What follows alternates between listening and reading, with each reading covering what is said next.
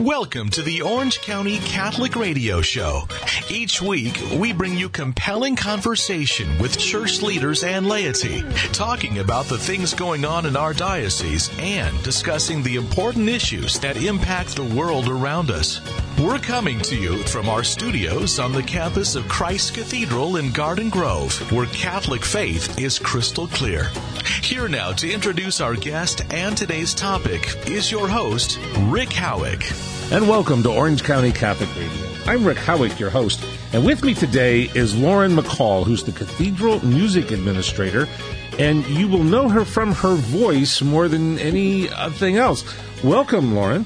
Thank you so much. I'm very happy to be here today. And before we get started on our conversation, would you be so kind as to lead us with a word of prayer? Of course. In the name of the Father, and the Son, and the Holy Spirit. Amen. Heavenly Father, thank you for our time together today. Bless our conversation, that our words may honor you and enlighten our listeners. Help us to find joy in this time of pandemic and strengthen our faith as we continue to journey together through these difficult days. In Jesus' name we pray. Amen. Amen. In the name of the Father, and of the Son, and the Holy Spirit. Amen. Now, for the last several weeks, uh, most people, up until recently, have not been able to get to Mass and have been tuning in to uh, different churches who are offering online masses. And of course, the cathedral here at the Diocese of Orange has had an online mass. It's been broadcast every week.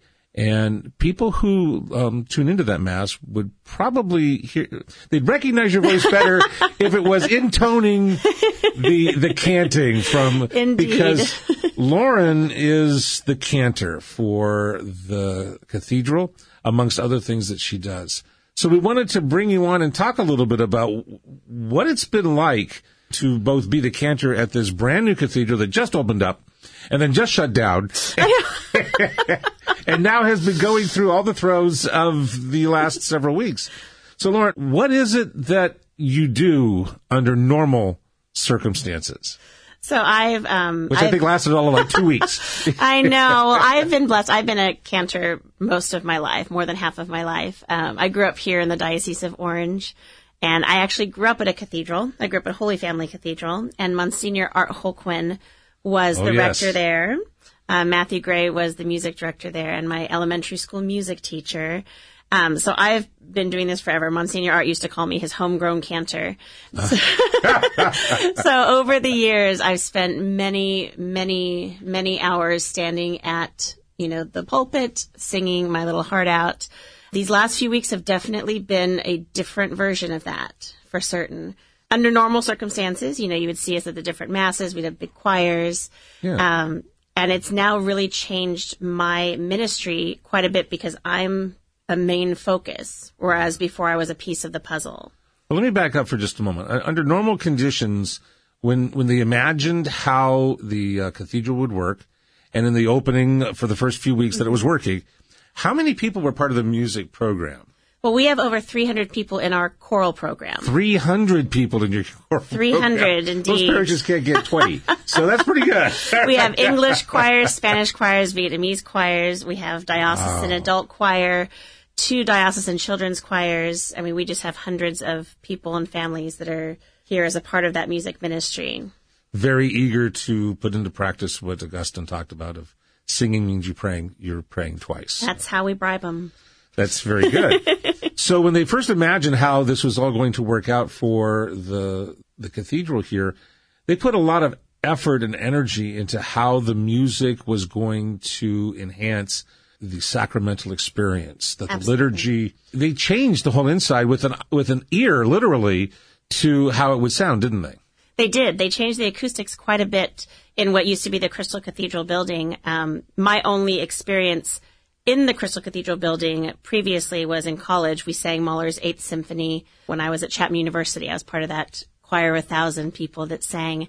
And for as amazing as that performance was, it was literally like singing into a cotton ball. I've heard that. The, Yeah. the, the way he designed this was more for the look. He wanted to have, and and God bless Robert Schuller. He did some wonderful things, and building that building was a good thing. It looked great, and especially when they used to open up the back section there and let the light in, and just absolutely stunning for what it would do. Well, and it had an amazing music program. I mean, Yeah, amazing things happened at that church for many years. It was just a different approach to the way a choir would sound instead of having an ambient sound with the acoustics of the building kind of amplifying the voices naturally. They had a lot of things that had to be mic'd. So if you'd have an orchestra, if you'd have a choir, no matter what the size, any soloist, um, you know, even soloists with large, like operatic vocal instruments, they would still have to be mic'd just because of the layout of the building. But when we, as the Catholic Church, took it and renovated it, we wanted to make it sound like a cathedral typically sounds with a little bit of natural reverberation, natural acoustic. So they created those quatrefoils, which Well, have I- been a big part of our I was going to say I've been inside a number of cathedrals, and they usually don't sound that good. Uh, Several of them have to have speakers and microphones, like almost every. I know, for example, in, in Washington D.C. at the, at the Basilica there, Mm-hmm. the acoustics inside can be horrible. And the best place to actually do any kind of singing is down at the crypt church, where Quite you've got- possibly, yeah, You've got this very low ceiling, and it's all there's there's no fabric anywhere, and it all kind of resonates very well. It's like they designed the top so the bottom would have this beautiful sound to it. Well, and every church is a little bit different. I mean, if you think are. about the cathedrals in Europe, you know, obviously big stone, giant cavernous buildings, a lot of those are designed with um, choral singing in mind. And sort of an English cathedral choral type sound is what we've um, been going for here and works well in those buildings. You know, straighter tones carry and sail across because those buildings were designed to amplify that specific type of sound. I, I was in seminary, but as a Presbyterian, this is before I became Catholic. And um, one of the courses that I took was Bach as biblical interpreter. It was, I thought it was going to be one of those underwater basket weaving type courses where I could, and in a way it was. A lot of it was just listening to the Kapellmeister playing the Orgel Buchlein in this beautiful church. And what I learned from that, amongst many other things, was that the organ had to be made in order to fit the building and have everything arranged so that it all became one instrument.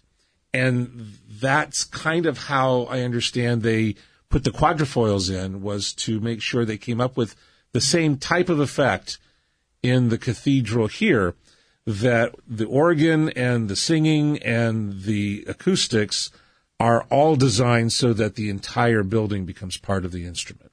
That's very true. The um, quatrefoils are definitely they serve multiple functions. They also help with sound and light and heat and things like that. But the acoustical function is our favorite part of them. And just like you said, it's supposed to help enhance the worship experience by enhancing the sound of the music in the building. And one of the things that has been um, happening over the last few months, although halted now because of um, COVID nineteen, is the revoicing of the Hazel Wright organ which has um, was very near being finished, and then we had a little hiccup with coronavirus, so we're we're still in the process of Well, this- finishing that it's- revoicing. It's not your expertise, I know, but let's talk for a moment ab- about that. That's coming soon. That's an organ that was designed in Europe and had to go back to Europe to be pieces of it anyway, went back to Europe to be refitted and tuned, so to speak. And then now it's in the process of being reinstalled, but in a building that's been significant, significantly changed, so they're fitting everything together so that it all becomes one instrument out of that.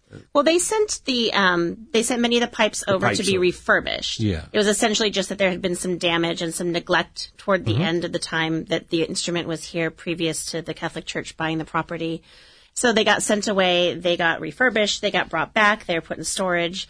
Everything is reinstalled and it's now being what's called revoiced, which is what we were talking about with regards to the acoustics because the building itself has changed so dramatically Yes. that it does now need to be refit into that space um, from an oral standpoint.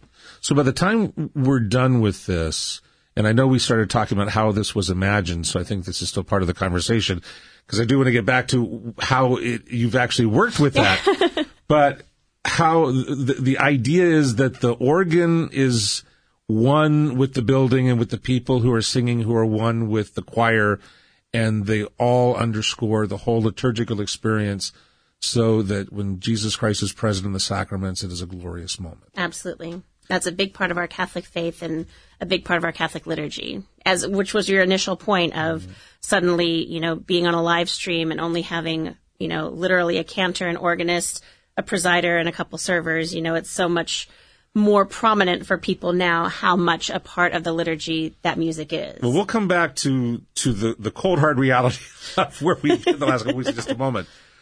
I want to get back to just a moment. So when they opened the doors, because I was there for the for the opening, Oh, and all of the oil that went on, everywhere. that was my favorite part. Jim's nodding his head over here. The whole splashing of the oil all over the altar it was really wonderful. But the music was absolutely stunning. It was Thank you. very, very, very well done. Thank you. Um, and that was to a number of hands. There was music that was written specifically for uh, this opening, and the choir was absolutely marvelous. Now you're in regular, or you were in regular masks. What was the difference between preparing for that opening mass versus what you would normally be doing or had been normally doing every week?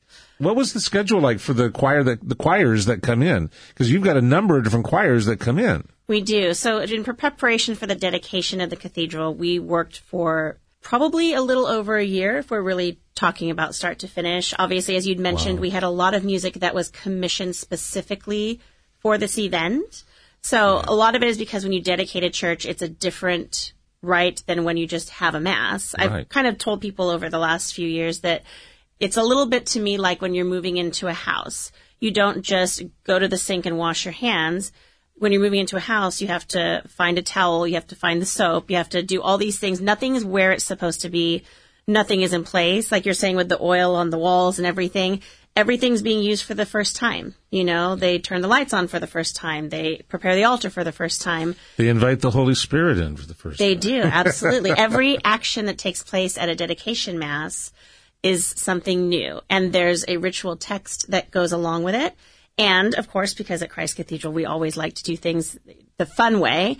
Um, it was the first time that the new rite for the dedication was being used. So a lot of the texts Oh, wow. were different than they would have been for other churches and cathedrals being dedicated. So we did No, I didn't, commission I didn't a lot know that part. That's very interesting. Yeah. So this was all a new rite as well. It was a new rite as well. so we you didn't have anybody you could call it. to say, "Hey, Joe, who dedicated a cathedral five years ago or ten years ago, can you help us out on this?" The answer is no, I can't because it's all new. Well, it was new. I mean, the good thing is it wasn't dissimilar to what had taken place before, but some of the ritual texts that would usually be sung were different. So it was both an opportunity and a bit of a cross to bear to have those new texts because we didn't have pieces that were already written that we could go, oh, we're going to use this one. You know, it was an opportunity for us to give something kind of lasting, you know, to the Catholic Church world in a sense, in that we were the first ones to commission pieces written for these specific texts for this rite. Wow. You're listening to Orange County Catholic Radio. With me today is Lauren McCaul.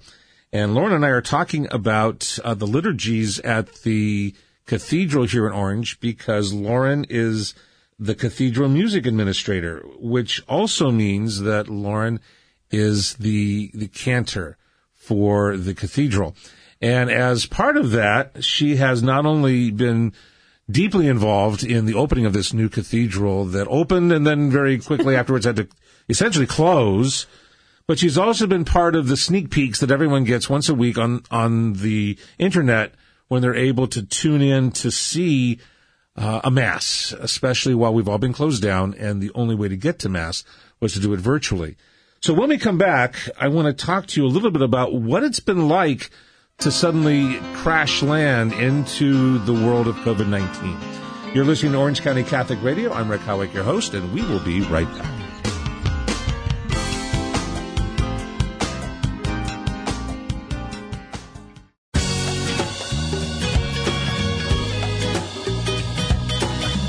And welcome back to Orange County Catholic Radio, coming to you high atop the Tower of Hope, where Catholic faith is crystal clear. I'm Rick Howick, your host. And with me today is Lauren McCaul, who is the Cathedral Music Administrator. Welcome back, Lauren. Thank you very much. And we were talking before we took our break about how the cathedral was dedicated and what its intentions were and how 300 people are volunteering ready to go and they all line up and they start singing their hearts out the first week, the second week, the third week, the fourth week. And then after a few weeks, everything comes to a crashing halt somewhere in March. So we were grateful. We did get a good solid half a year. We got through our first Christmas in the building. We had our first Christmas and Cathedral concert. In the building and then all the way through Lent and suddenly COVID-19 arrived. So we did not get what we had planned to be our first amazing Holy Week in the cathedral building. It was the Holy Week that I planned over and over and over again with our music staff. We just every three days had to completely revamp the plans, cut the number of singers, you know, leave the instruments be. It was a very different Holy Week than we had intended. So let's talk for a moment. Um, I I know that as you're trying to put together a weekly broadcast from within the cathedral, there always was, as part of the design, the idea that they would be taping in the cathedral for people who are not able to get out. Yes. But it was meant to be a secondary feature to this. It wasn't that the cathedral itself was meant to be a big studio. Indeed. So, what changes took place that affected you because of the of the accommodations you had to make because of the virus? Well, I would say um, in gratitude, we are very fortunate on the cathedral campus to already have cameras in place. We already had a team of people that do the live stream. So unlike a lot of other parishes who've really just absolutely done their best to kind of punt yeah. with all of this, you they know. get a tripod, they stick it to the they third do, pew. yeah. Lots of iPhone videos right. and mass from a living room. And God bless them. absolutely. No, and, and my heart goes out to them because I know how hard it is to pull that off. And I know, you know, especially in this world of screen time, you know, being such a big thing, everybody's watching things on devices all the time, and there's a lot of, you know, criticism. And, and most of, of the time, the only person up there is the priest. And as we know lovingly, not all of our priests have the voice to can't. As we say, they can't can't. So we, at least if you're going to turn into the broadcast from the cathedral, we're going to get your voice coming across. So this is where people might recognize your voice if they're listening Indeed, closely. yes. I've been cantering for the masses in English and Spanish since everything happened with coronavirus. Ah, usted So we- comprende español, ¿sí? Sí, yo hablo solamente un poco Yo español. necesito mucho más práctica uh, porque yo hablo mucho uh, español, yo comprendo nada. So if you try to talk to me in Spanish, I won't understand it. What are, without going into detail there, um, yeah, we're, she can do both. Yeah, I'm actually I'm half Mexican. My mom is Mexican. Her family's from Chihuahua, and um, so I grew up hearing it a lot in the home, and I speak a little bit. And I'm actually learning Spanish. That's one of my coronavirus projects was Oh, to try to learn learn the language. I understand much more than I can get full sentences out, but um, but, I've been you singing. can sing a text. I've been singing at Spanish masses actually as a cantor for almost 20 years. Okay. Um, and I obviously know a lot of the texts. Something that's interesting, um, because I also run the PowerPoint at one of our Vietnamese masses, is if you know the liturgy and you know the Bible and you know the texts, you know, frequently it's, you know, you know what you're singing about. Cause, Well, and this is the funny thing about if you go to a mass in a different language you've never really been involved with before, anywhere in the world, Yeah. you can usually know exactly where you are in the mass. absolutely. and you might not understand what the homily was about, but if you're there primarily for the body of Christ and what you can get from the the body of Christ surrounding you as well and the people, you're fine because Absolutely. you can't. So let's go back to where we were going with the changes that took place. What did you have to deal with? I did you have any choir backup at all that was allowed in for the tapings, or were you it? So Holy Week and Easter were kind of the days when things were getting sorted out. As we know, the overriding issue with this coronavirus has been that we didn't know. Nobody in the world knew what to do. Everybody was trying to figure things out as we went, making best efforts to make good decisions, healthful decisions, not overreact, but not underreact. So literally we replanned Holy Week probably six or seven times. and as the days passed, we were cutting the numbers of singers we had because there was some concern about um, singing being an easier way to spread the virus, which is still being sorted out right now. But um, Well, this whole concern about aerosol and whether or Yeah. not how much does does singing project little tiny droplets in the air? Well, and that's all still, I think that's honestly just too soon for people to really know. I think people are trying to make best guesses. We're trying to be safe. So this is one of the changes you're asking about is instead of having choirs, our diocese has chosen to actually just cut down to like a singer and an accompanist. Well, that's kind of where we're going from here. Yeah. I want to know what happened. So, how did you end up migrating through Holy Week? So What did we you end up with? we ended up with a small group of singers because at that point we were still Okay. kind of allowed to do that. So we had um, five to eight singers from Chrism Mass basically through Easter Vigil, and then Easter Sunday is when they we were all well chosen and well mic'd, I'm sure. Yeah, yeah. We just it, it was a big experiment. We kind of were doing our best because we were also on EWTN for a number of those liturgies as well. yeah. So you know, and we'd planned to have you know brass quintet and timpani, and we couldn't have that. So we, it there were lots and lots of revelations of Holy Week that we went through.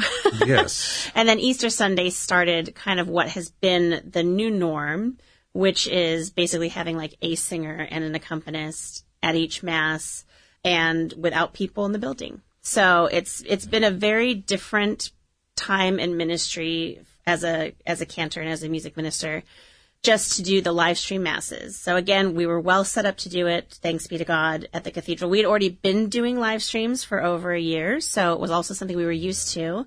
But even having done that, the thing that changed about this particular phase was that we no longer have people in the building. Yeah. So when you're a music minister and your job is to engage the assembly and encourage full active and conscious participation, you know, you're looking at faces, you're kind of trying to to reach people. When there are no people there, you have to adjust. So well, let me ask you this as well. People are bodies and bodies absorb sound. Mm-hmm. Did it affect how you work just the, the music of your voice You know- are trying to deal with an empty building? Well, interestingly, um, usually having people not in the building is easier as a singer from a vocal standpoint. Well, yeah, because- but because of the quatrefoils and our particular acoustics, it actually is not Not that much of a not difference. not much of a difference, which is one of the beautiful things Wow. about the quatrefoils. Okay. Um, we actually had an experience. I, um, you know, was grateful. I had a little solo during one of our prelude pieces for the dedication, and we were practicing it at rehearsal time. And then you hear it during the mass, and people recorded it for me both times, just from the pews, you know, to be nice, do me a solid. And both times it sounded pretty much the same. And one time there was no one in the congregation, and the other time there were 2,000 people in the congregation. So, you know, the quatrefoils really did their job. But from the standpoint of just being a cantor in an empty building, the, musically it was very, very much the same. Just from a ministry standpoint, it changes quite a bit, you know. I'll bet. Well, let me let me back up again for people that they're still broadcasting this um, Yes. each week. Yes. So if you're looking at how you were able to adapt the the musical quality when you're singing to record in an empty building like that, are they capturing your voice at a distance where the quatrefoils are really helpful, or are they capturing your voice up close like you are right now on the radio with your with your microphone right here? So the residence doesn't matter a whole lot. Exactly. That is, that's very much the case. I I wish and pray and hope too bad, day that they could get an ambient recording, but no, they're recording from the microphone that is literally two or three inches from my mouth, um, which is not ideal by any stretch of the imagination. Um, I've had to put my pride aside a little bit just from a performance standpoint. And just realize that the greater good is that, you know, they're getting something from us. Um, ideally, yes, you would have the ambient sound be what is broadcast. But yes, they're pulling it right from a microphone that's an inch away from your mouth. Um, so the the ambience doesn't really impact it in that way. They and get your own resonance, but Yeah. that's that's best not. efforts. we do what we can. I would say the biggest changes with the live stream, with the no people in the building model, were in some ways in actually just the visual, the facial, like where I'm looking. Yeah. So I had to kind of remember, you know, when I'm like singing the psalm, proclaiming the psalm, you know, to look straight ahead. Normally, if there are people in the building, I'm, you know, looking around a little bit to just engage people, kind of read Sure. your audience, so to speak. But with no one in the building, look straight ahead, you know? Yeah. Um, the other thing that was an interesting change that I kind of figured out as I was preparing for the very first mass with no people is that without someone saying the people's responses into their microphone, no one at home is going to hear them. That's very true. So Father would say, "The Lord be with you." Blank spot. Because the priest doesn't respond to himself. That's the people's role. Yeah. And with no people in the building, I was the people. So did you then do the response? I did. I did. I made sure to get get on my microphone, stay on my microphone. You know, I might not have been standing right on my microphone for the creed in a normal mass because no one needs to hear me saying it on the microphone. But So, Lauren, you represent the entire I Orange do. County Church. This is I great. do. I was it. no, and that's and that kind of speaks to the the level of responsibility that I felt. That again was a big change and realization for me. Was you know I'm part of a much bigger operation here in this parish and just in the, the Catholic world. But these moments were definitely moments when I felt the weight of that responsibility of being a minister. You know, when I was receiving the Eucharist and nobody at home was able to, that was a big deal. You know, I felt that We were that- all jealous, I I, I know you were. I know. I know. I was able to get volunteers to run PowerPoint by bribing them Yeah, the the Eucharist. You know, but you know, it really did. You know, I never took it lightly, but I definitely took it as a much more weighty responsibility, and I felt. I wonder if you have to go to confession for simony. I don't know. I know. it was definitely a thing, you know, it's, and I was very grateful. I knew at that point it was a privilege. Yes. Um, well, and that's that's been one of the things that I would think has probably come through. You talk to people who see what's going on from Yeah. time to time. What's the feedback that you're getting on this? Or, I, I take it that they're supportive of what you're doing, but they're also missing what's there, or have Yeah. been anyway. Yeah, no, I mean, I think everybody, again, in the world understands we're just sort of in a strange time of life right now. Yeah. And I've been given lots of very grateful feedback. I think people are happy to have the ability to still participate in Mass, even if it's at home. You know, they're grateful to have the music. They're grateful to have, you know, our wonderful priests. I mean, I see all kinds of little comments on the, the Facebook feed at the live stream about, you know, like Father Christopher's homily this weekend. And, you know, people are very, Homilies are always good. they are really good. I've known Father Uh, no, they range. They range from, from good to great. Sometimes they're really good. well, and they're and they're truly relatable. You know, Yeah. he I think works very hard to be a shepherd of his people in every sense of that title. Yeah. Um, so he really wants people to have a takeaway that directly impacts their daily life. That next day, they're going to be able to put it into action. Later that afternoon, they're going to encounter someone in relationship that they can put into practice what they heard him say during his homily. One of the nice things about the broadcast as well from the cathedral is that for those of us who are limited to only a spiritual communion during mm-hmm. that time, to have had a beautiful experience of the cantering and to have a beautiful visual of the, the cathedral itself helps still set the mood for a sacramental experience, even if it's only spiritually done and, and not with an actual reception. Thank you. We are talking with Lauren McCaul, who is the Cathedral Music Administrator here at the Diocese of Orange for the Cathedral and is also the cantor at the Cathedral.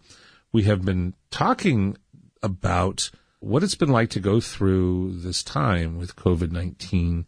And we've been talking a little bit more about uh, her life, but not a whole lot. When we come back, I want to know how being a music minister, especially one who is essentially the chief cantor for the diocese in a way, how that's impacted your life and your ministry with Christ.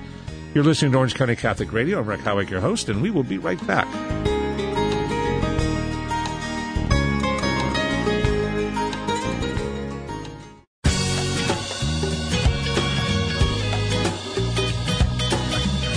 Welcome back to Orange County Catholic Radio. I'm Rick Howick, your host, and with me today is Lauren McCaul. And Lauren is the Cathedral Music Administrator for the Diocese of Orange and is the cantor at Christ Cathedral. And we were talking about not only all the, the lead up to the opening of the cathedral and then how marvelous it had been to have 300 choir members for the different choirs that are involved in the daily masses and the weekend masses and all the masses that take place, but what it was like to go through the shutdown. And it's kind of hard to call it a shutdown because the cathedral had a weekly broadcast and the only music minister for that broadcast was Lauren. And in fact, Lauren was not only the voice of the canting that you heard when you were listening to all that, and still can, but she also was the response of all the people. because if there is no response, if the priest says, uh, the, the Lord be with you, yeah, there's no one to say it with your spirit if there's no one in the building. So we were talking about that, but we were also talking, and the way you were talking, Lauren, it was unmistakable to hear how the people impact your life, Yes. the people that you minister to. And that's where I'd like to kind of go in this section. What has it been like for you to not only be the cantor at the cathedral for the Diocese of Orange, but growing up in this ministry? What has music ministry meant to you? Well, it's really it's really just been my life. I at a very young age was fortunate to have wonderful role models and wonderful mentors. You know, as I mentioned in the first segment, Monsignor Art Holquin was our rector and I mean, if you want to learn liturgy, he's your guy. So I had really good instruction and formation. Uh, Matt Gray was again our music director and my elementary school music teacher. So I went a long ways back with him. He's a wonderful musician, wonderful person, um, and also an excellent liturgist. And I just really fell in love with the liturgy and liturgical music. And, you know, I was given a gift and people nurtured that gift. That's something else that I try to do here in my role is be a role model for young singers, help train young singers, help inspire them. Um, it's one of actually the best parts of my job. if I'm being really honest, we have our um, diocesan children's choir kids who are just so eager to be learning, and you know, with our music staff here and with Father Christopher and Bishop Vann, they have a great opportunity. But I grew up at Holy Family Cathedral and sang in all the choirs there. I sang in the children's choir. I So you go back in- to Bishop McFarland. McFarland. Yeah. Yeah, he was my confirming bishop. man, yeah. Very tall, gigantic man. Yeah. I remember when they told me he was going to be confirming me and that the bishop slaps you when he confirms you. I had this vision in my head. Turned out to be a little more of a tab. I got to go back and retrieve my head. Where did it go? Yeah, Bishop McFarland. And since I went to elementary school there, he used to, um, he lived over the garage on basically what was our playground. It was the parking lot playground. And so I'd be out at recess playing with my friends and you'd see him puttering around with a tennis ball and a golf club during recess. so we saw him every day, you know. Um, God rest his soul. I actually sang for his funeral mass when he passed. Um, I sang for Bishop Brown's installation mass. I sang wow. for Bishop Vann's installation mass. I've been very blessed. But I grew up at the cathedral, and that sort of gave me, I'm not going to say an edge exactly, but it definitely kind of catapulted me to keep moving forward in music ministry. You know, I didn't know that every parish didn't have ordinations and things growing up because that was my experience. That that is very interesting. Because Yeah. did you go to the school that was Yeah. attached? I went to Holy Family School. So that means that you not only had the the weekends where you had lots of things going on. Every time there was a major event going on in the diocese, We were there. They're going to pull the school kids to Yep. have a small choir to come in and, and They help shut out. down our they shut down our parking lots. We had Sure. early dismissal days. Yes. but I sang in all the choirs. I sang in the children's choir. I sang in the like contemporary youth choir. I sang in their women's choir. Um, I sang in the adult cathedral choir. I sang in the cathedral camerata choir. I really just I wanted to be at everything. I mean, I missed school dances because of you know choir performances. Or if you're going to miss the chemistry test, you got to miss the dance too. Yeah. yeah, I missed, there were definitely lots of decisions that I made that erred in favor of ministering at church with music. So I grew up in a cathedral, was there for many, many years. Um, and then, you know, as I became older, as I graduated college, you know, there were other opportunities at other churches. So I learned from, Well, let's let's not go too fast. I want to know a little bit. So you grew up at the school. Where did you go to high school? I went to Orange High School. Okay, so you got through there and still stayed in ministry. Indeed. On the side. I indeed I did. And I actually only sang in high school choir for about a year and a half because I was so involved with my church choir. Right. I just, I really just didn't feel like I needed to be doing high school choir. It was really fun. I did it for half of my freshman year, mostly because they put me in a physics class and I wanted out. So we swapped it for choir. And then my senior year, I thought, you know, I should just try for choir. It'd be fun to, you know, make sure I did it during school so I didn't regret having missed that opportunity.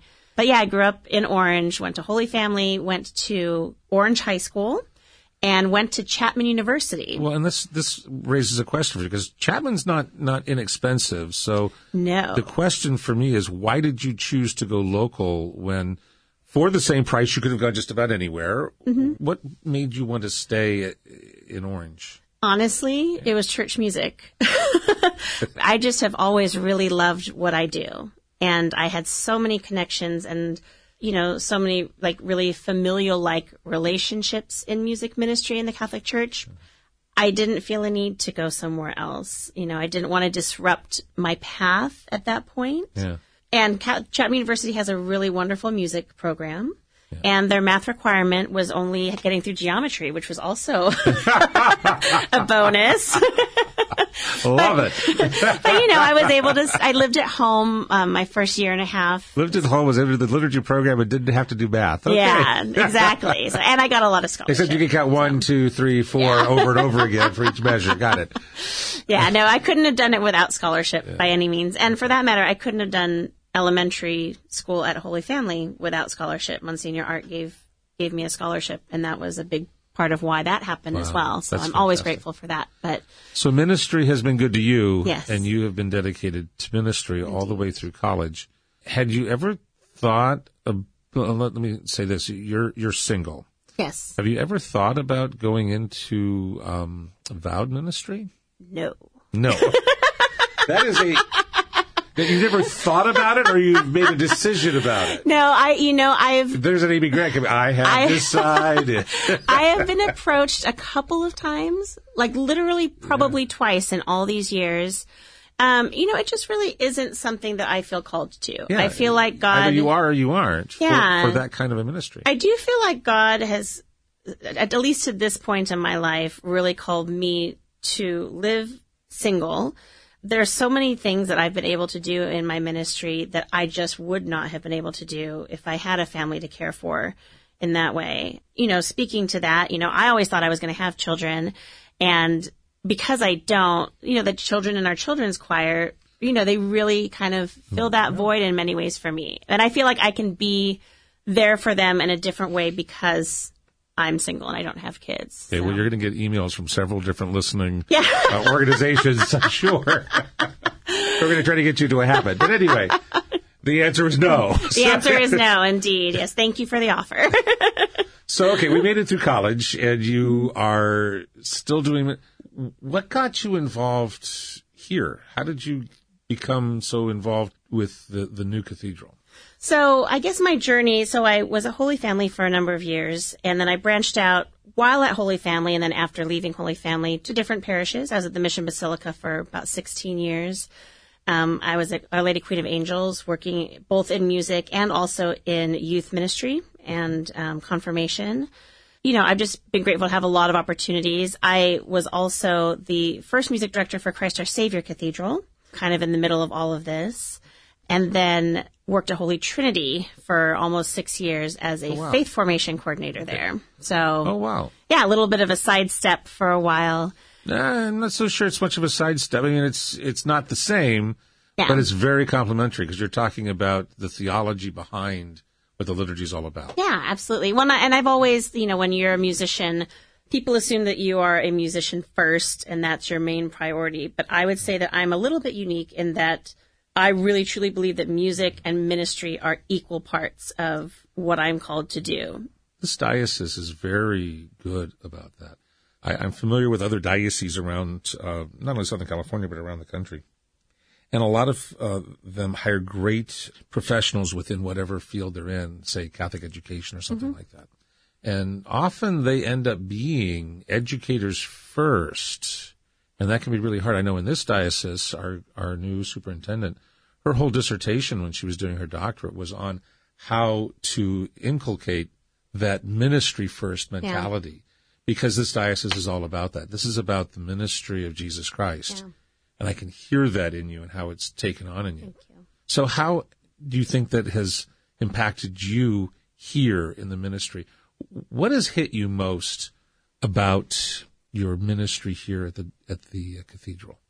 Well, I I really feel like everything that I've done throughout my lifetime has kind of led me to this particular position. I feel like if God could have come down from on high, created a job for Lauren McCaul, Cathedral Music Administrator at Christ Cathedral is that position. He did. Have you seen the white phone on Bishop on Bishop's desk? Yeah. I'm certain yeah. of it. I mean, it really and truly was just it was a godsend. It was exactly where I felt I was called to be. So I feel like you know, knowing that I'm called to each position that I have, it really helps drive me to just most excellent work as I can give in each position. At the cathedral, I would say this is the most intense position I've ever had.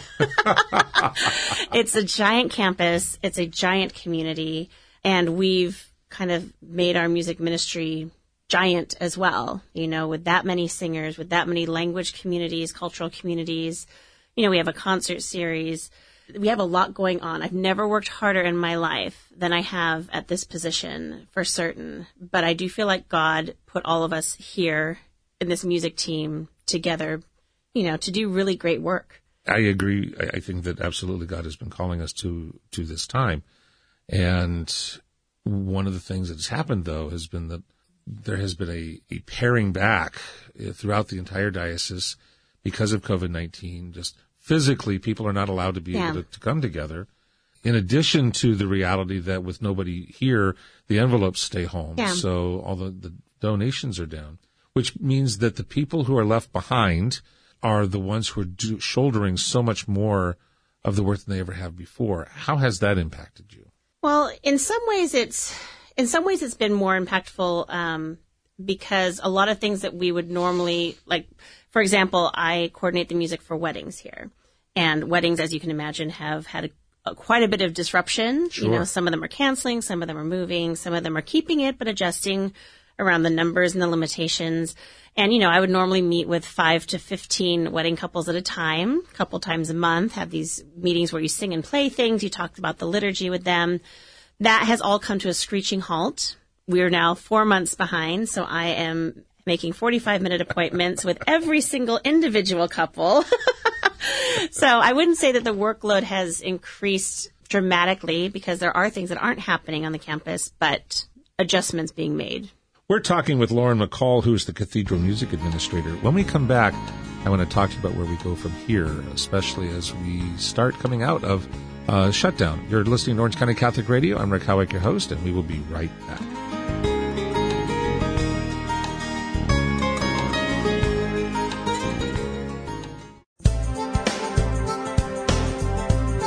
And welcome back to Orange County Catholic Radio. I'm Rick Howick, your host. And before I go any further, I want to take a moment to thank my guest, Lauren McCaul. Thank you so very much for coming in and sharing your life with us. Oh, you're very sweet. It's been my honor and my pleasure. We have had a good time talking about um, all of the ups and downs of what it's been like to go through being in charge of the canting at uh, the cathedral. I used to do a lot of lecturing, but I can't can't. and I am very aware of that. Uh, my daughter can; she actually Aww. has a good voice, but uh, and, and, and was trained a little bit in liturgy, so I know just enough of what I cannot do. so it, it's good. So as a treat, when we get to the end of this, I understand we've been able to arrange to have uh, a piece that you've been putting together for a convention. Yes, actually, as many things have changed this summer, um, a lot of the conventions are going virtual. So a convention that we would typically attend, Catholic Church musicians, is called the NPM convention, National Pastoral Musicians. And they have a virtual version that's happening this year. So David Ball, the um, organist assistant director here, and myself put together um, a couple of responsorial psalms that we recorded to be showcased as part of the virtual convention. So you can set that up in just a moment. My focus, though, before we get to hearing how you sound, is number one to invite people to come hear you live. come because to the church. the church is open. Yes, praise the We've Lord. We've been open now for for for a week or two. So the church is open. You can come in on Sunday masses. There are certain requirements and certain changes and yes. certain difficulties that we have to deal with as good Catholic Christians trying to get into the mass. If someone hasn't been to the cathedral since it's reopened, what would they encounter? So we just got through our first weekend. This past weekend was um, Corpus Christi, a wonderful time to come back. Remember the Eucharist. We are back here at the cathedral. We are at our regular mass schedule right now. I think we're going to adjust as weeks pass and we see what the needs are. But we've gone back to our regular weekend schedule. Okay, so the regular weekend schedule, correct? Which they had only just begun getting used to. Yes, Saturday four thirty and 6.15 and then Sunday every hour and 45 minutes. okay. um, masses in English, Spanish, and Vietnamese. And the biggest restriction is the number of people that are able to come into the building. Right. So we at currently are at 100 people in the building. But that includes everybody, not just the parishioners, right? Yes, I believe it's So it's like close. 90 people you're allowed to have in, and we restrict very much everyone else that's able to be there. Yeah. So when they come in, they're going to be, I take it, they're not all squeezing into the pews. Are they roped off? Are they taped off? Or how So- are they doing that? So the first question I think to answer for folks is that the way to get into the church is it's a first come first served. There's not an online reservation or a get ticket. Correct. So you just come, you come early and they'll line you up and then once we have the number of people we're allotted in the building, everyone else that's overflow essentially is invited to stay and worship on the plaza. So we have screens, we have sound, Okay. bring your own beach chair. I bought my dad a Philadelphia Eagles camp chair so he can sit out on the plaza if needed for mass. Um, And a nice hat. and a nice hat and some sunscreen. There you go. Yeah, they're they're even talking about moving the location so that it's not as sunny at different times of the day, and you know, the sun travels, so the equipment might have to travel as well. And And this is going to be different at different parishes throughout because every parish is going to have its own requirements, its own issues, its own individuality. So Exactly. the, this is what you're also dealing with here is the fact this plaza is huge. It's wide open. So you Yes. put a lot of people here, but it's also in direct sunlight. So Yeah, every parish is handling things a little bit differently because of the layout of their campus. We're more fortunate than many in having a giant campus, having the live stream already set up. So yeah, so the first of people come in and they're escorted to specific areas and seats. In between each of the masses, we have a cleaning crew that comes through and does a wonderful job. I thanked them a thousand times on Sunday. You're supposed to wear a mask. We're asking people to wear masks inside and outside. And we're just kind of feeling our way through it. You know, we want people to feel welcomed. We want them to be happy to be back, but we want them to be safe. So we're trying to balance all of that to make it, you know, as much of a normal worship experience as we can for them. Father Christopher was very concerned with just trying to make it make it feel welcoming, um, but also taking into account all of what we're dealing with with COVID nineteen and being sensitive to all of those concerns as well. Has that changed how much participation the people are able to do realistically? I would say probably yes. If for no other reason, because 100 people in the pews is very different than 2,000, 2000, yes. especially in such a large building. You know, where, I mean, it looks like a tiny smattering of folks out there. I think people are participating at their own comfort level. Some people are not. They don't want to be breathing out more than necessary. Some people are. They're just happy to be back worshiping. So everyone's kind of making their own decisions. They're far enough apart from each other to where it seems like a safe thing to do. Are they singing? Um, yes and no. Okay. You know, and again with a hundred people. they're allowed to sing. They're allowed to sing with the masks on. yeah, I think again it's just up to people's comfort level. Okay. I think that we're not overly encouraging. Yeah. We're not completely discouraging. We're sort of, you know, again feeling our way through things. So if you if people want to come to this, it's a first come first served basis. So be prepared that uh, a, a large number of people are not going to be able to get in if if you don't get there early, and even if you do, you you might not be able to get in. Yeah, but depends. they can listen to the mass, and the way that the the bishops have allowed for the mass requirement for Sundays is that the intent in attending any mass, virtual or otherwise, still counts. Yes. We're still in that in that crossover hybrid type where you could go to physical mass to have and receive Eucharist, or you can go to a virtual mass, or in this case, you could sit outside and enjoy the the live mass, but outside the building. Yes, we still have a dispensation from the um, obligation to attend a Sunday Mass. Um, we also have been given the option to celebrate Mass outdoors instead of confined to a worship space. And those are both kind of limited time offers, so to speak. But yes, people can still stay home. Um, the act of spiritual communion prayers on all of our live streams um, so that people can feel confident in receiving the grace from, you know, participating in that way. If people are outside, have are, are they allowed to have Eucharist? Yes. Is that, so if you actually make it to the mass and you, You make up your, your chair, you set up your chair. you could receive Eucharist if you're outside. If you're stuck outside, but you're you make it all the way through. Yeah, you basically you can see and hear everything. We have screens outside so you can watch the mass, you can hear through the speakers, and they'll send Eucharistic ministers out to the plaza at communion time and you will receive the Eucharist. So you are essentially at mass just not in the building.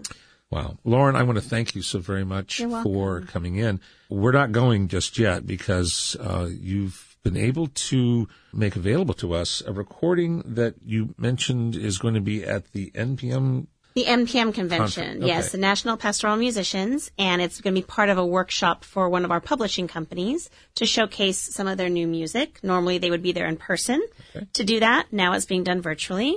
So it's going to be a setting of Psalm 19 that was written for the dedication, one of the pieces we commissioned by James Chepponis.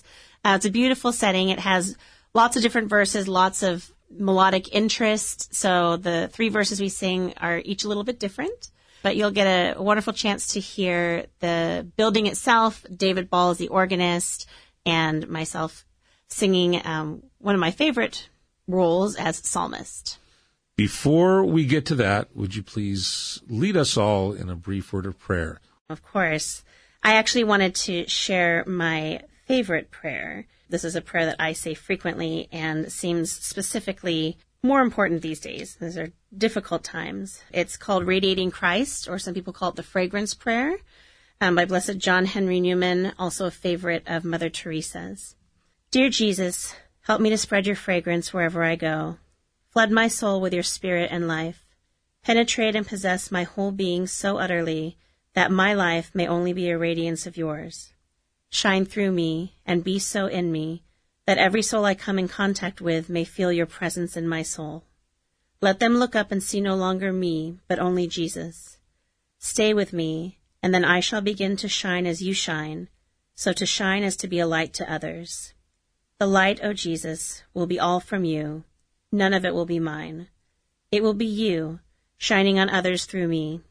Let me thus praise you the way you love best, by shining on those around me. Let me preach you without preaching, not by words, but by my example, by the catching force of the sympathetic influence of what I do, the evident fullness of the love my heart bears to you. Amen. Amen. In the name of the Father and of the Son and of the Holy Spirit. Amen. You've been listening to Lauren McCaul, who is the Cathedral Music Administrator for the Diocese of Orange and the cantor for Christ Cathedral. And if you would like to make this available to someone else, or if you'd like to listen to it again, you can go to our podcast at occatholic.com under the radio tab and you can hear it again. Because what's going to come up now is Lauren, who is at the cathedral and is letting us hear a song.